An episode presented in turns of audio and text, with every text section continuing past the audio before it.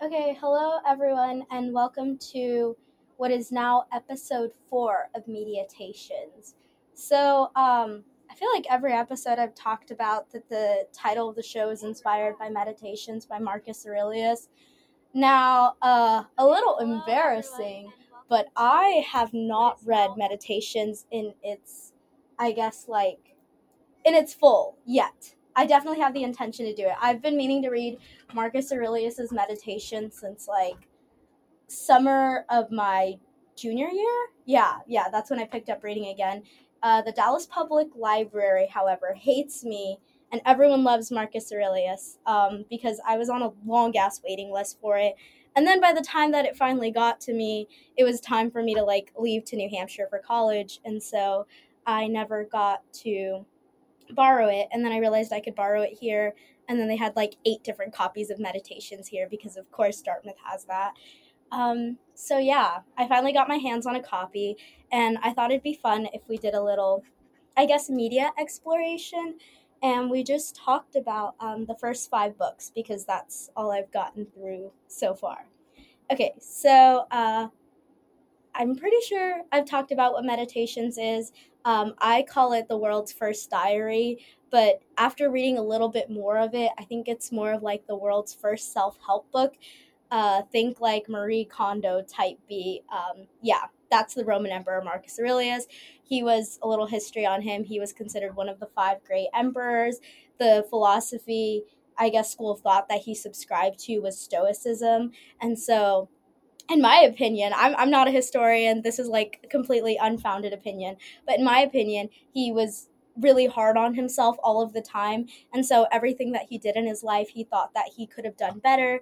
And so uh, he would go into his chamber at night and he would talk to his scribe. And he would just like, I'm picturing him pacing around in like Roman garb.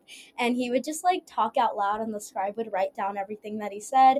And then uh, all of these thoughts were like compiled into this book that became Meditations. Um, and it wasn't ever supposed to see the light of day. Like he wrote this for himself.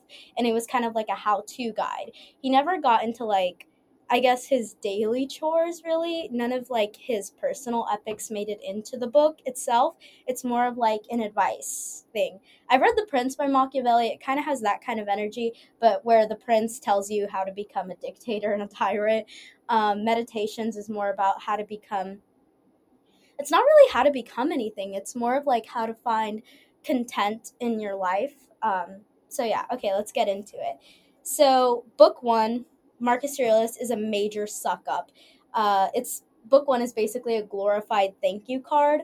I thought that the funniest person that he thanked was, were the gods. He thanks the gods. He says, you know, thank you for this intellect that you've given me. I'm also thankful that I did not get obsessed with philosophy and I didn't lose my mind. And you can think about like um, Socrates arguably lost his mind to philosophy. Like he was very rigid in his ethics, and he ended up dead. So you know, I guess Marcus Aurelius does have something to thank for uh, not becoming obsessed with philosophy.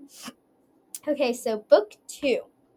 Um, oh yeah, a big major like theme that uh, Aurelius brings up throughout meditations is the idea that nothing is eternal, and so I'm sure like this has been repackaged in a lot of like pseudo meditation, like actual meditations, um, things. But it's basically the idea that like nothing about you is eternal. You're in a skin suit, and so um, when you think about the air that you breathe, the air flows in continuously and then it flows out. So from one moment to the next, you're not comprised of the same things, right? Because it's all a different um, I guess segment of the air that like you've taken in and then that you've expelled, and so you're constantly like on a campaign of like reinvention because you're taking in air, expelling it. It's never the same, so you're not the same person. Um, yeah, you're always changing. And he has a quote where he says, "Give yourself a quiet to learn something good, and cease to wander out of your course." Yes, it's screaming self help, but it's also i mean okay first let's break down what the quote is saying right um, so give yourself a time of quiet so um, in life, especially at Dartmouth, it can feel like you're on a hamster wheel kind of system, right? You're running from one class to the next, one club meeting to the next, you're writing this, doing this interview. Um, and so it can feel like you're just on a very rigid schedule and maybe you don't have autonomy over how you spend your time anymore. And so when Aurelia says, give yourself a time of quiet, it reminds me of like that really cringy quote that's like, you make time for the things that matter. And I think that's something that I'm learning a lot. Like, just having faster meals or like showering faster or something just so i can like give myself more of a leeway before i go to bed so i can give myself quiet time. And i keep meaning to like read for leisure like you know obviously get all my class readings out of the way but also have time to like read things that i personally want to read. And so my time of quiet lately has been like peeing in the morning and I do the New York Times like crossword mini. It's just like a minute of my time, but honestly, it feels good to just I don't know, do something cuz you want to do it. Um so yeah, I am really living Aurelius's dream out here. Okay. So yeah, he says give yourself a qu- time of quiet to learn something new. And then I guess learning something new is just like reading, you know, whatever's going on in the world, current events moment or reading like for leisure. I have an entire like lineup of nonfiction books that I want to get through. Um, also, I guess my quiet time is also like doing my makeup in the morning, and then I'll have the Lex Fridman podcast going in the background. He always has the most interesting people on. I always forget their names, but the one that I was listening to this morning was um, a humanitarian rights like lawyer, and he's talking about Bitcoin, and he says that like whenever you think about social justice, it's often like independent of like monetary, I guess, whatever goes on with money, right? And so he says that like as long as like uh the global economy is op- operating under the US dollar, then like there's going to be this idea of like the US trying to intervene and like impose itself on other countries. And so that's why he's like a big proponent of Bitcoin because it's decentralized and there's no government and or not no government, but like no government benefits from Bitcoin. And so, yeah, it's like decentralization is its main method of like power and like it I guess is sort of supposed to like equalize the playing field. Um, okay, yeah, that's a tangent. Anyways, I love that podcast. They are always talking about something interesting. Um, and so yeah, that that's my time of quiet to learn something new because I definitely do not know enough about Bitcoin. Um, er, yeah, yeah, I'll say I don't know enough. Um, so yeah, just like giving yourself a time of quiet to learn something new. Um, okay, some new good thing and then this part I think is really important. Cease to wander out of your course. And a lot of times like your course could be I guess like like your daily to-do list. That's one way of looking at your course, but like if I guess you were to zoom out, get a little bird's eye view, um, you can see your course as something bigger than that. So your course could be like your purpose on this earth, which, you know, no one knows what the heck they're doing, but I think everyone's purpose it's all a little bit different, but I think the one thing that unites it is like you want to do some good in the world and whatever good you do in the world, you want to play on your strengths.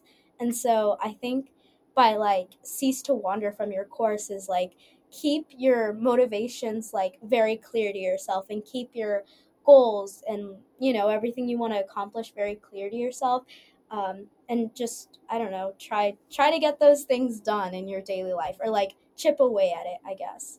Um, okay yeah. Uh, then we move on to book three. Um, life is being spent and a smaller balance remaining. Okay so his first point um, okay a lot of this, honestly, to me, reading it back is kind of cringe because I've heard this stuff my whole life. However, I will grant Mr. Marcus Aurelius the benefit of the doubt, and like this stuff must have been groundbreaking to him, um, because he's. I'm not saying he's like the originator of any of this, but like, it wasn't as like, uh, as like proliferated as it is now, right? So he was like one of the only people on earth at this time thinking these things. So Marcus Aurelius was pretty deep. Um okay, yeah. But he's basically saying that like as you go throughout your day, you are like not wasting, but I guess like spending your life's moments, right? So your time is limited and then you're spending it. And then I think it's really interesting the way that he like contextualizes life going by because he puts it in terms of money, right? And so life is being spent, you're giving it up, it's a transaction, you're giving up time of your life for like experiences. And then the second part of the quote, and the smaller balance remaining. And then um, obviously, um, Marcus Aurelius was not aware of the wonders of online baking, but I think whenever I'm nervous that I've spent too much time, like I run to my little Bank of America app and I'm like, what is the balance? Let me see the transactions. And so the idea of seeing like a balance, um, I guess like an app, a little bank app to see how much of your life is remaining. And it's like constantly going down. And you see like your balance is 89. Oh, 89 years is kind of a lot. Okay. Let's be more realistic here. Your balance is 64 years and 32 or 32 days. Yeah. Or something like that, right? Wouldn't that be so trippy and like terrifying? Um, but yeah, I just, I thought it was an interesting way to like think about life going by um, this Marcus Aurelius guy. Pretty interesting. Okay, yeah. And then his next point, he says that the mind decays. And once you lose your mind, you lose everything. Um, I mean, I don't know what makes life interesting, right? It's like the constant narration you have going on in your head, the little thoughts that will pop into your head. And so as you get older, your mind will decline, whether it's like just like naturally like when you get older you're just a little bit slower in terms of like cognitive reflexes maybe um, but then there's also like the threat of like alzheimer's and like all these other things that like mess with the way that you think and so um, you know arguably a person is what they think and so once you lose your mind then you, you're kind of not yourself anymore. And so um, i guess with him saying that he's just trying to say like value your mind and value the person that you are because um like it's constantly changing and you know his whole idea of like there there will be a smaller balance remaining. You have a smaller limited amount of time with your mind after like you reach a certain life point okay yeah so this makes it seem like marcus aurelius hates old people and he doesn't um i think i don't know if this is like irregular on my part but i have like a semi huge fear of aging. I turned 19 this year. It freaked me out. Also, the thought that, like, this is my last year being a teenager and then I hit the terrible 20s. Um, that's terrifying. I feel like I haven't aged since I was 14, which was a little bit messed up. Um, but yeah, I, I, I think some people, maybe like, mm, gonna spitball some statistics out here. Maybe like a third of like 19 year olds are terrified of aging. I don't know, man. But, anyways, um, yeah, I'm terrified of aging. But as I was reading what Marcus Aurelius had to say about aging, it was honestly comforting um, because his like consensus is like aging is good. Um, now that sounds kind of weird, but he just says that like the way that you go into the world, if you know that your time here is limited, then the way that you look at things is very critical and you're trying to like absorb every fact of everything. And so he says that like someone who I guess has like virtue and like stability in their life, they will look at the jaws of a lion and see the same beauty that someone else sees in a sunset because you have a very like critical eye. And so your eye can like recognize the value in like the colors of like the i don't know lion's jaws or something or and also like the color and splendor of like the sun going down and like the peacefulness of that. But you can basically like a critical eye will see beauty in all things and so he talks about like um, like when a baker bakes bread the bread will inevitably as it's in the oven it'll crack and that's sort of a sign of imperfection because I don't know if bakers try to do this. Maybe they try to like avoid um, avoid cracks in their bread um, because it's a sign of imperfection. Um, however, when you're looking at that crack in the bread, it's appetizing, it's stimulating to the eye, and it's beautiful. And Marcus Aurelius posits that it's beautiful because it's in accordance with nature. And so you put XYZ ingredients. How do I not know the ingredients that go into making bread? Um, let me spitball. Maybe like flour eggs, yeast. There is definitely yeast in bread. Um, yeah, that's that's my recipe for bread. Um, water. Man, I could not survive. Okay, anyways, point is, um, the bread isn't perfect, but because it's not perfect and because it has those cracks in it, it's very appetizing and you can find beauty in it. And that's sort of like, uh, I hope I wrote it down. Yes, I did. Okay, I thought this was so beautiful. So, um, Marcus Aurelius wrote, Enabled to see in an old woman or an old man a kind of freshness and bloom. And I I think I read a fair amount and I don't think I've ever seen like old people described with those two words, freshness and bloom. Like you definitely think of like a young woman like blooming or like I don't know, people who like are pre-puberty or once they get to puberty it's like oh they're blooming you're blossoming into quite a young lady or whatever i don't know that sounds kind of creepy but point is like you see that imagery and it like has the connotation of someone who's young someone who's 13 14 you know they're coming into their own. And you never see old people described that way. And so the fact that marcus aurelius like will call an old woman like you know he'll say that she's blooming i thought that was really beautiful because at every stage in your life like the thing with the air you're not the same person that you were before. And so at every stage in this person's life like they're accumulating new experiences and arguably like the more experiences you have like the more value you have to contribute. And that can be i guess a way of like assigning freshness and bloom and like just what you have to contribute. So i don't know i, I thought that was pretty beautiful. Okay now on to like marcus aurelius's hot takes. I don't think it's a hot take but like it's just it's weird advice. Um so he says basically like you shouldn't waste your time judging or thinking poorly of others which like yeah i think most people would agree. But like his motivation for not wanting to think poorly of others is so weird. So basically he's arguing that you should train your mind to always be curious always thinking about something in nature wondering about like how it works or something like that. Um, and he says that you should train your mind to do that as opposed to like thinking poorly of others you should go out of your way to be curious about nature. His motivation for that is like, if someone ever asks you what's on your mind, what are you thinking about? Marcus Aurelius, he does not want to be caught off guard. He wants to have something interesting to say, a bit of an attention whore, if I do say so myself. Um, but yeah, Marcus Aurelius is basically like, you should always be curious because then you'll always have something interesting to say. Um, yeah. Oh, you know what? Is this a quote? Oh, no, no, no, wait. Yeah, so I just wrote, you'd have something interesting to say, never think about what others are doing. Okay, and then I thought this was, again, screaming self help, but also maybe self help that people need.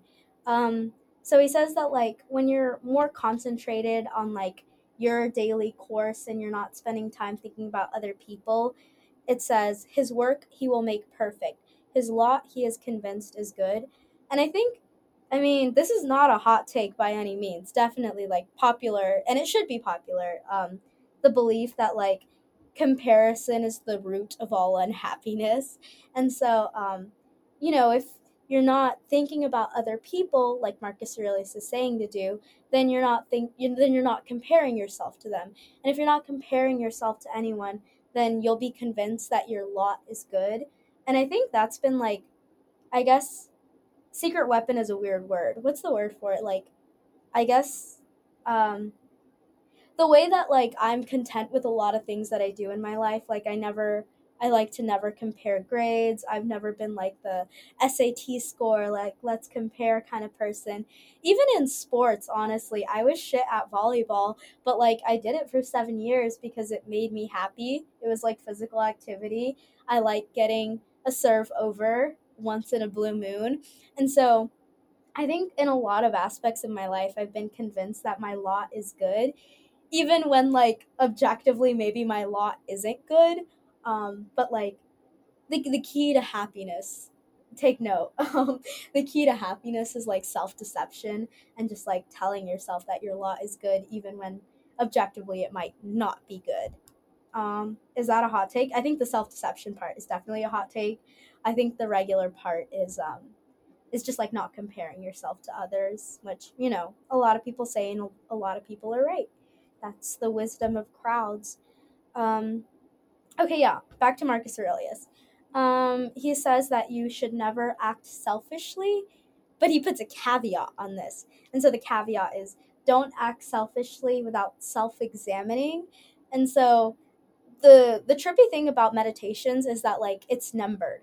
And sometimes a number will go on for like a page and a half.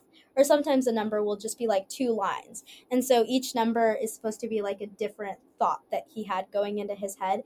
And this thought he leaves it pretty ambiguous. Like it's up to the reader i guess. Or i guess he never intended on having readers. So it's up to however he was feeling reading it back. Um, but basically it's like for me at least because it's so vague it almost insinuates that you can act selfishly if your motivation is like virtuous or it's to do some good in the world.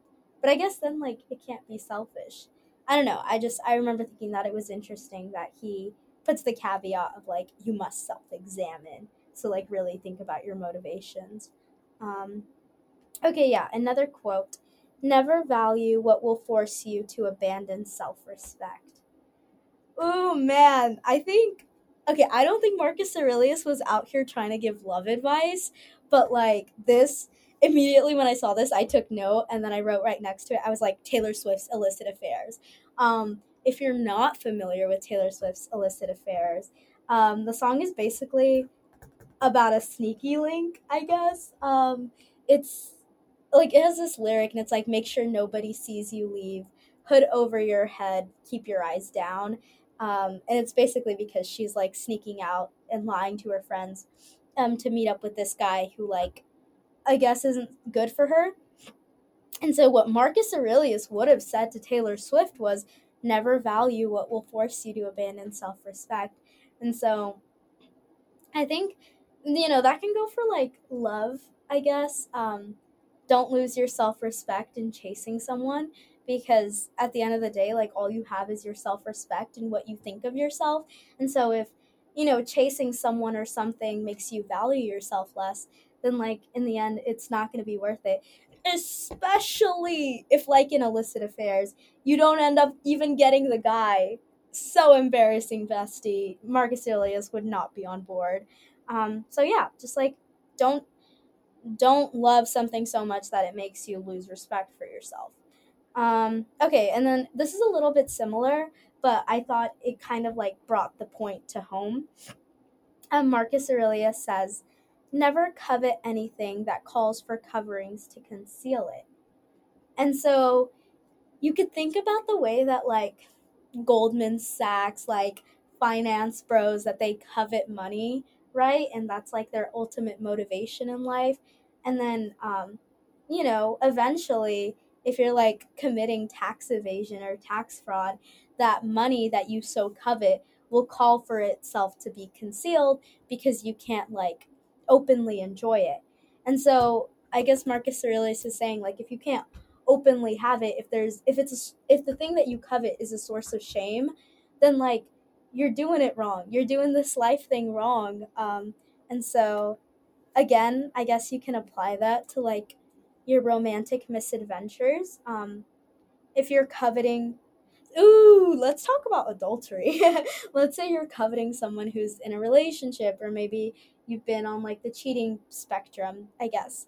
And you covet it because it's valuable to you, but you know, it does call for itself to be concealed, then like it's an added pressure it's an added thing that like you know erodes your self-respect. So i guess marcus aurelius is saying like don't bother with things like that because in the end it just makes you feel awful about yourself and all that you have is like the way that you think of yourself.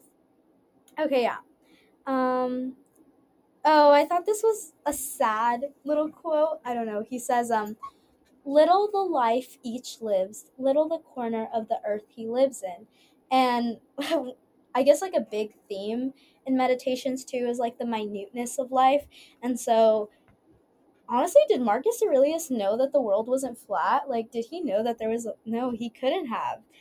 So wow, he was like like keep in mind this is like a Roman emperor who's having all of these thoughts. He's like the leader of like arguably like, you know, what dominated the entire world or like the known world. And so you have to remember that like Marcus Aurelius's world was a lot smaller than ours, right? So like for example, we know like there are seven continents and like these giant ass oceans and then even outside of us we have like all these planets surrounding us and like you can fit like what is it like a thousand earths in the sun don't quote me on this i took one astronomy class in middle school but like you know what i'm saying like we understand well okay we try to like numerically like quantitatively represent how small and minute we are but like that's because of all like the innovations in science and technology. Whereas like marcus aurelius didn't have this stuff. Like he really could have deluded himself into thinking that like he was essentially god because he's a roman emperor. The roman empire was like ginormous. It like held dominion over everything he could see. And so you have to remember that like this man who held so much power, at the same time, he recognized how small he was. And so, I don't know, that makes me realize, like, damn, I, I am tiny. I am minuscule in the grand scheme of things. Um, okay, so yeah, the minuteness, it reminds, oh, this is kind of a silly thought, but just like the part about like the little, the corner he holds in his life quote part of it, um, it reminded me of an ant farm and like just how like the little ants are so tiny in like this little box but to them it's like everything they know. And they're just scurrying around trying to like accomplish their little tasks every day. And they're not i guess concerned with like their significance or what their purpose is because they don't they don't have to question what their purpose is. Their purpose is to like you know build their little ant colony and you know have relationships with each other. I don't know. Um yeah so then he also makes this comparison that I thought was interesting. He talks about like the tools that we use. And so he says that like doctors are to scalpels as emperors are to their doctrine. Um, and their doctrine being what they believe in. And like I said earlier, um, Marcus Aurelius was a Stoic, and so that would have been his doctrine. That was his equivalent of a scalpel. Um, okay, and then I wrote, oh, this is funny. So my preconceived like notion going into this was that I thought Marcus Aurelius's meditations was like the first diary ever. But apparently, Marcus Aurelius hates diaries. Um, he says, Do not wander from your path any longer, for you are not likely to read your notebook or your deeds. And so, with that quote, he's essentially saying, like, you don't need to catalog everything you do in your life because one, it's a waste of time because it's in the past, right?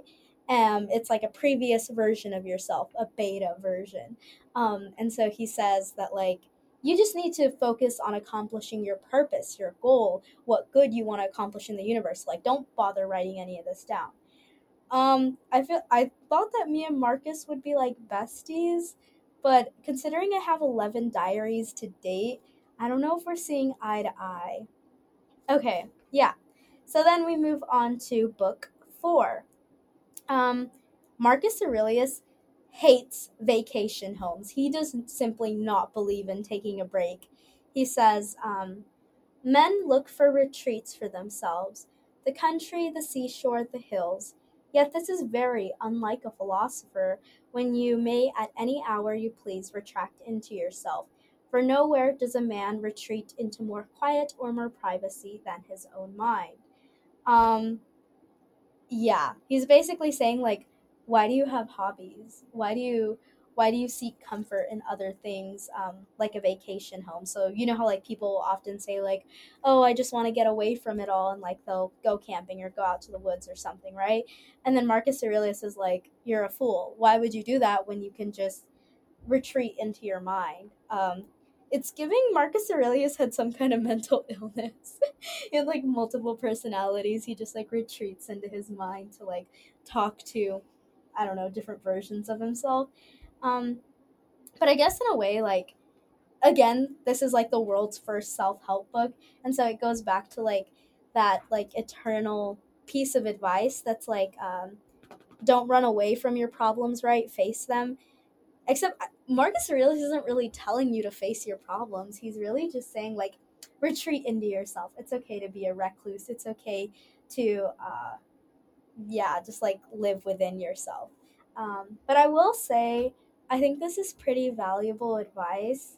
Um, I think it's like a common experience for everyone's um, first few weeks, maybe months at college to be like a very isolating, lonely time. Because, I mean, you've spent like you know your whole life living in whatever state you lived in you know getting all of these friends who you tend to know very well. And then i guess in my case you're just like thrown into another state. Like what the hell am i doing in new hampshire? I forget that i'm here sometimes. Um, but anyways yeah and then you're like forced to meet like like you have no piece of home with you. Like you are all on your own. And so you're forced to like meet all these people. And i don't know i just i remember fallapalooza like the end of the night was definitely good for me and I had a great time. But I think the beginning of the night, I just like, I didn't set anyone to go to the concert with. Like, I just thought, oh, I'll see people. And I'm definitely not a reach out kind of person. And so when I got there, I just, I wasn't really near my friends. Also, like, the crowds were insane. And so I kind of got pushed into like this crowd of girls who I didn't really know. And then, um, whatever social house or the opener was performing.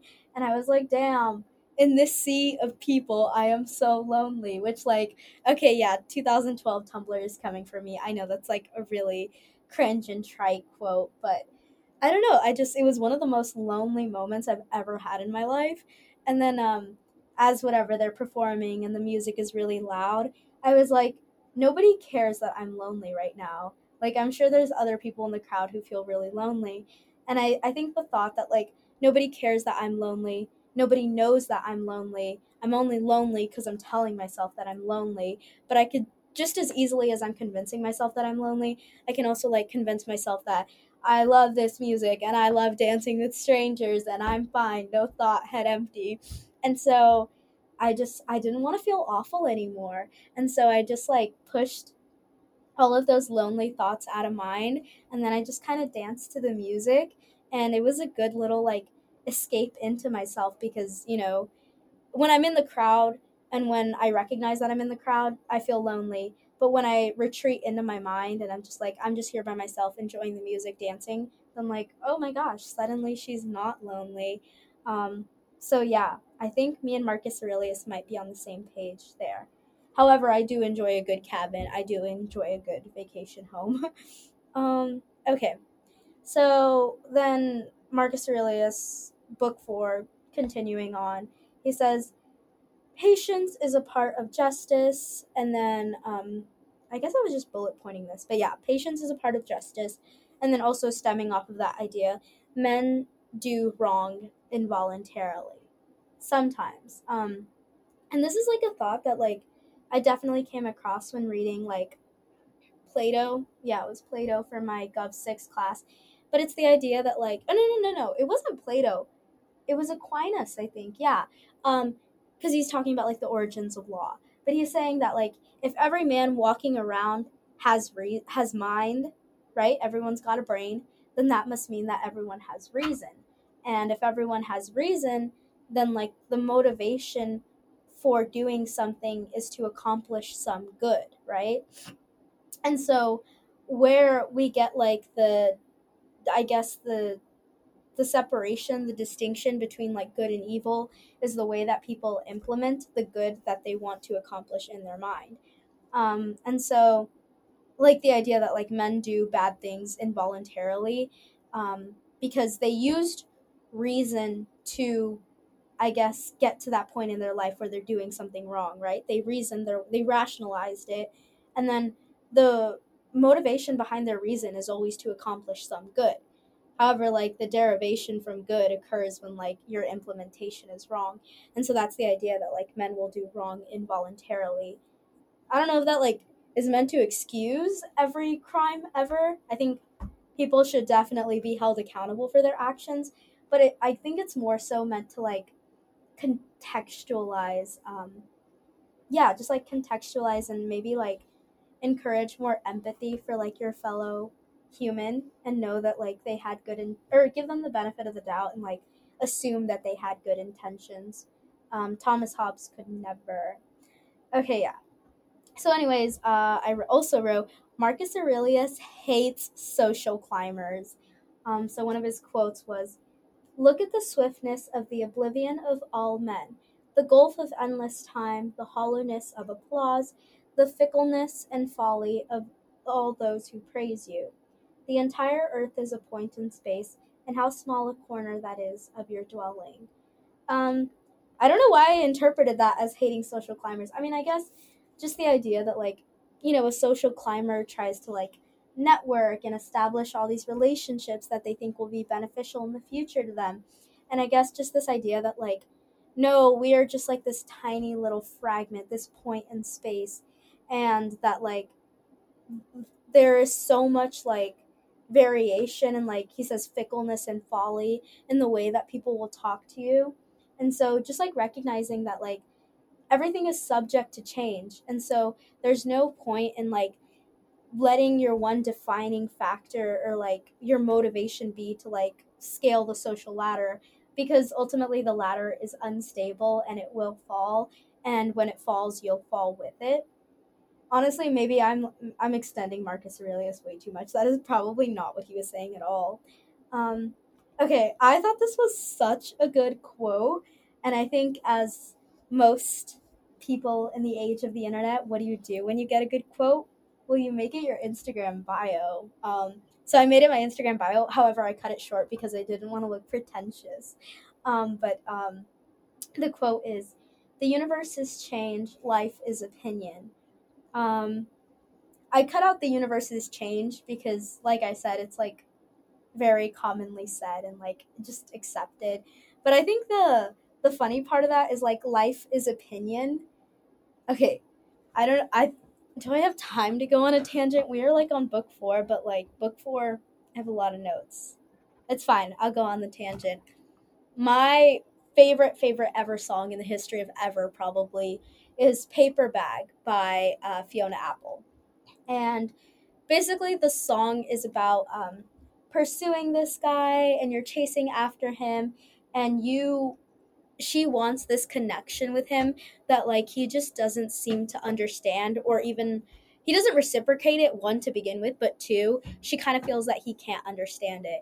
And so um, i'm gonna look up the lyrics because i really want to get this right. Uh, paper bag fiona apple.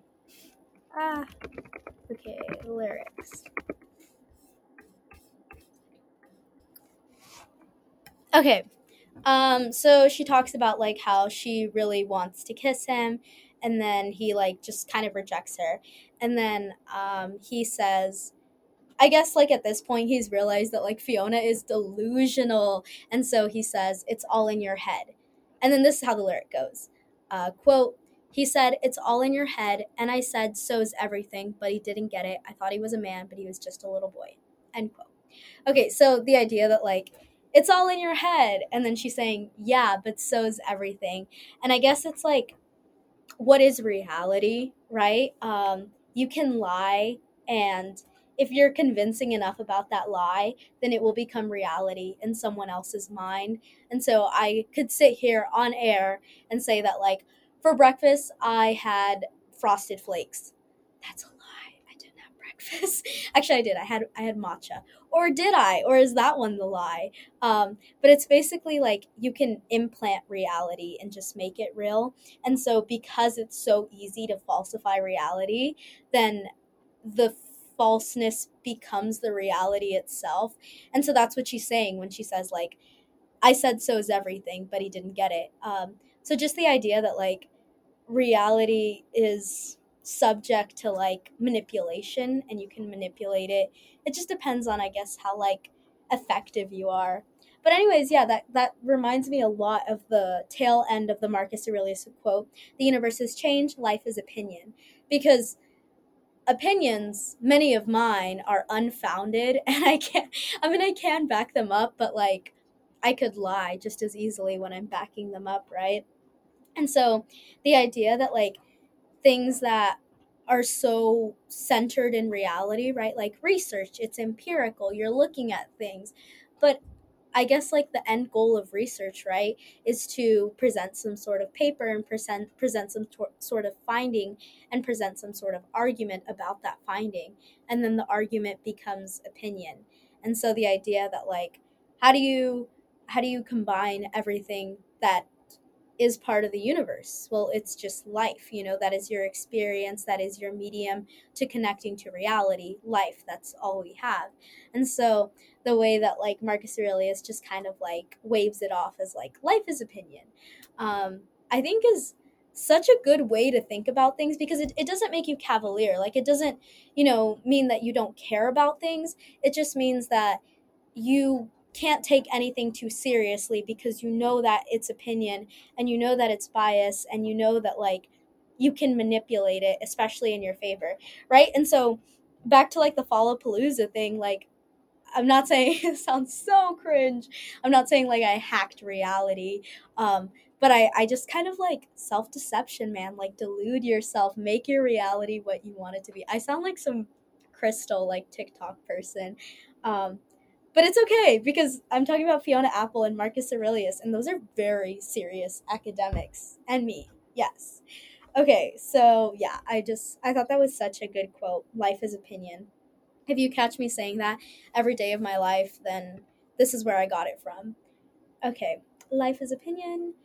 Um, and then he says like all that comes to pass comes to pass with justice. And I guess it's like the idea or honestly, Thomas Aquinas talked about this too.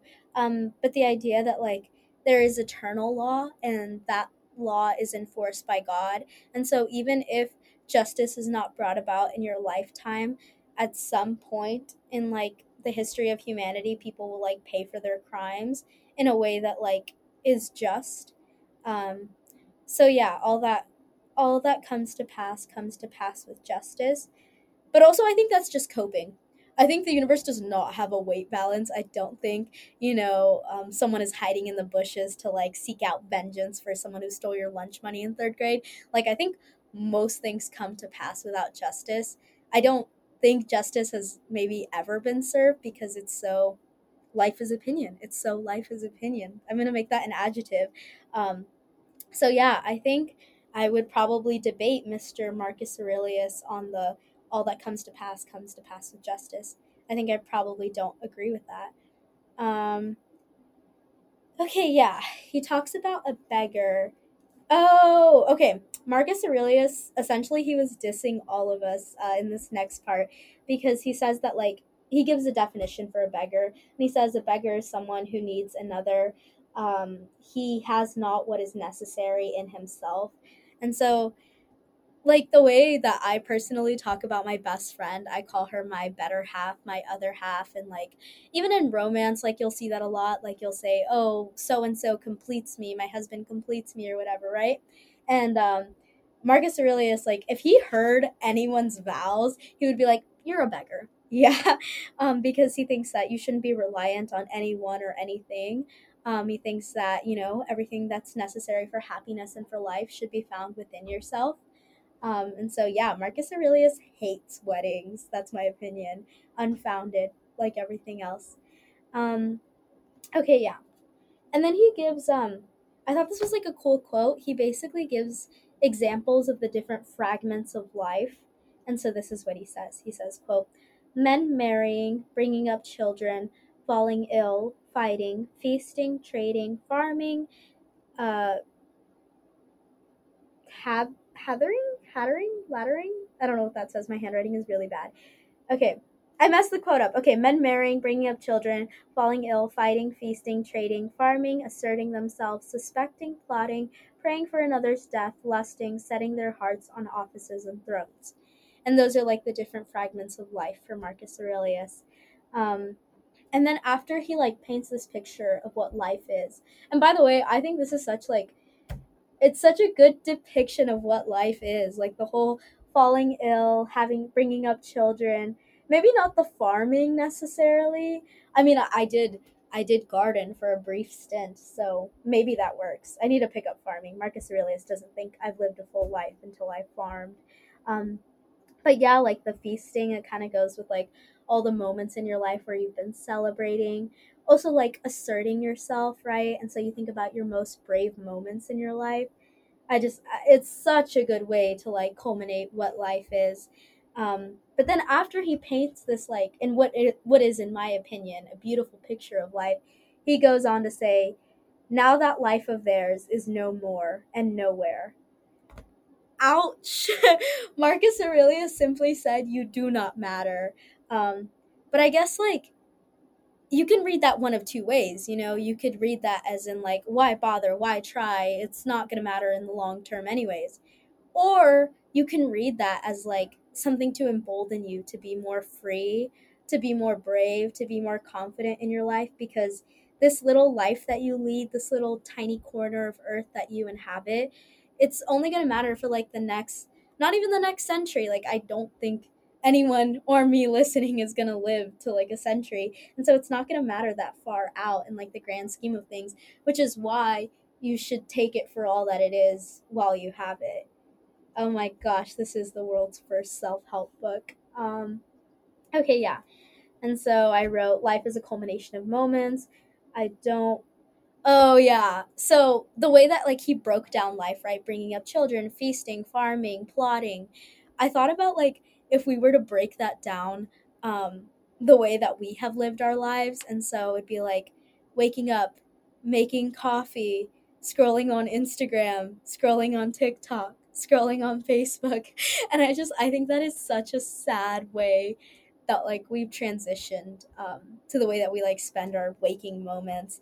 And I just, I thought about how awful it would be if like you got to see a playback of your life and then it showed you like how many hours you spent scrolling on Instagram mindlessly. Like, can you imagine being told that like two years of your life just like was spent um scroll? Okay, two years is probably too much, but like maybe like well, no, because if you're thinking about your whole life and uh, presumably Instagram will be around for a while, so maybe like being told that you spent like eight consecutive months of your life scrolling, that would be so heartbreaking. Okay, yeah. Um Oh yeah, and then he talks about like the greats and who were the greats for him and how like their life is no more. So he talks about Cato, Augustus, Hadrian of Hadrian's Wall fame. Shout out to Mr. Brown. Um, okay, yeah, and then another quote For all things quickly fade and turn to fable. Oh, I guess that wasn't like Marcus Aurelius dissing Augustus or Cato or Hadrian. He's just kind of saying that, like, reality hacking, hello, life is opinion. Like, how do you know that Hadrian's Wall happened? I mean, fair, there are artifacts, but um, have I seen them? no, I just have to take like Hadrian's Wall as fact, right?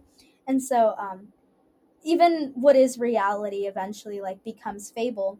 And so reality hacking part two, like um, oh, what is her name? Marie Antoinette, like when she's guillotined and like um, you know, her famous quote is like, let them eat cake. But like reality hacking, the woman never said that, but life is opinion. And because some little journalist and like uh, re- rebelling France decided to say that she said that, suddenly like it's accepted and it's probably in history books. When in reality, like Marie Antoinette was just like this little respectful woman in like her big Rococo garb.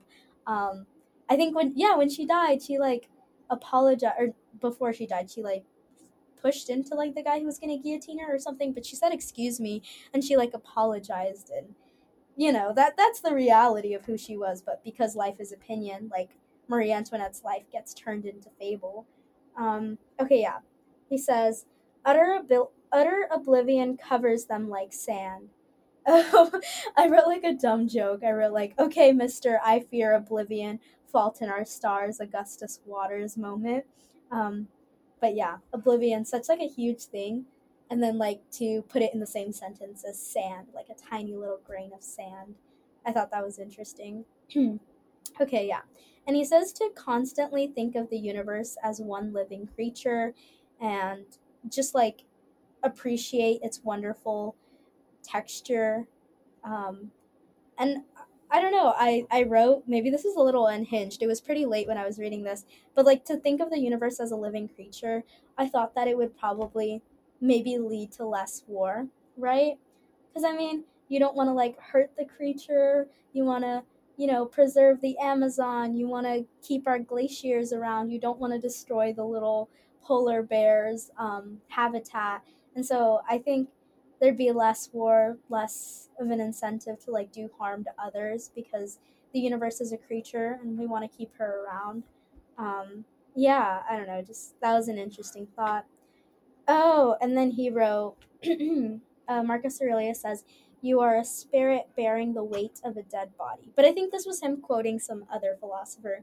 Um, but yeah, uh, I've talked about Benchtopia a few times uh, on Mediatations, but she has a tattoo. The girl, uh, she's one of the co-hosts, uh, Liza McGlam, and she has a quote, uh, or no, a tattoo, and it says "skin suit" on her right, and it's about how like everything is ephemeral and like it will come to pass, and so the only thing that I guess exhibits any sort of longevity is your spirit. It's who you are, because like you're bearing the weight of a dead body like what your body looked like how many calories were in it how much energy how much you weighed like anything that has to do with your body it's dead from one day to the next because your body is constantly transitioning. And so you really are a spirit bearing the weight of a dead body. Um, yeah that was a good quote. And then i re- or he wrote uh, time is a violent torrent for no sooner is each seen than it has been carried away and I think when I read that, I just thought about my little brother. I have a friend named Georgia, and she has a little brother too. He was born around when she was in fifth grade. Yeah, he was in. Fifth, she was in fifth grade. Question mark. No, no, no. She was younger. She was in third grade. Sabari, my best friend, her little brother was born when she was in fifth grade. Um, but yeah, just like the idea that like time is so violent, it takes away like the little baby chubby cheeks of a little brother. Like when I come home, I feel scared that like my little brother's gonna be tall. He's he's just four years old. Like the violent torrent has not taken him yet. But I just it's so scary to think that like one day my little brother will like be writing his first essay or like he'll have his first like sports game and you know he's growing up and he's going to have all these experiences and he's not always going to be this little boy that i can pick up and like i can just toss around and hug and i don't know it just it makes me so sad. I mean there is definitely you know something beautiful and blooming about like coming of age but i think there's also a lot of loss associated with it. And so marcus aurelius saying time is a violent torrent like yeah i agree. I'm so sad that like my little brother's growing up so fast. Um, okay, he wrote, quote, Lucky I am, though this befalls me, I continue free from sorrow, neither crushed by, uh, nor torn, nor fearing what is to come. Okay, yeah, so basically this was Marcus Aurelius advising you on how to take hardship in your life, and then I just I found it so obnoxious. Me calling a Roman emperor obnoxious, but he says lucky like he's calling himself lucky for like burdens you know befalling him. And he says that like i'm not going to carry sorrow. I'm not going to be upset by this. And like bestie marcus aurelius that's probably because you always knew that you would have a roof over your head. That's probably because you always knew where your next meal was going to come from. Like i don't think people who have home or who are homeless i don't think people who don't know where their next meal is going to come from. I don't think that these people are like damn I am lucky as heck that I had this misfortune befall me. So I think Marcus Aurelius, like the the misfortunes that could befall someone then, like, oh shit, my crops didn't grow as well as I thought they would. I guess we're gonna have to like, you know, we're gonna have to I don't know, drink less milk or something, or we can afford less food, but nonetheless we can afford food. Just like his misfortunes are a lot different than like the misfortunes that we experience today. Um, ah, I had another section maybe. Was so nervous that we would run out of time. Okay, so finally on to book five in like the last six minutes of meditations. Um, oh, I wrote Marcus Aurelius hates self care. Um, so this was such an interesting passage. This one I think is definitely a hot take, especially in today's climate. Um, so basically, Marcus Aurelius is saying you just can't lie in bed all day. Um, like the birds, bees, and plants, you must adjust to the world, or you must adjust the world, right? And so, like, this is back to the idea of like everyone has reason and everyone has motivations and everyone seeks to do some good in the world. And so he says that, like, you just can't lie in bed all day because you're not accomplishing the purpose that you were set out to do. And so there's a lot of gendered, I guess, talk here, but I, I think it definitely applies to like all people. But he says, You have a man's duty to perform, it is what you were fashioned for. And so just like the idea that like you do have like like a bird, like a bee, like a plant, like you have some purpose, you have some set amount of good that you are set on this earth to do. And then he says rest, right? So like lying in bed, doing a face mask, m- even meditating, all of that self-care stuff. Well, like eating and drinking, it has its limits. You can have excess and it can lead to like gluttony. And if you rest excessively, if you perform self care excessively, he basically says you don't love yourself. And so, like, that kind of contradicts the whole idea of like self care, right? Because self care goes hand in hand with self love. But he says that if you have an excess of self care, then you don't love yourself. And that's because if you really loved yourself, then you would love the your purpose, you would love your duties, you would love your responsibilities because all of those things are part of your nature. And if it's part of you, then it belongs to like it belongs to you. And so if you don't love the things that are your responsibilities, then you don't love yourself, which is why in order to love yourself, you can't do too much self-care.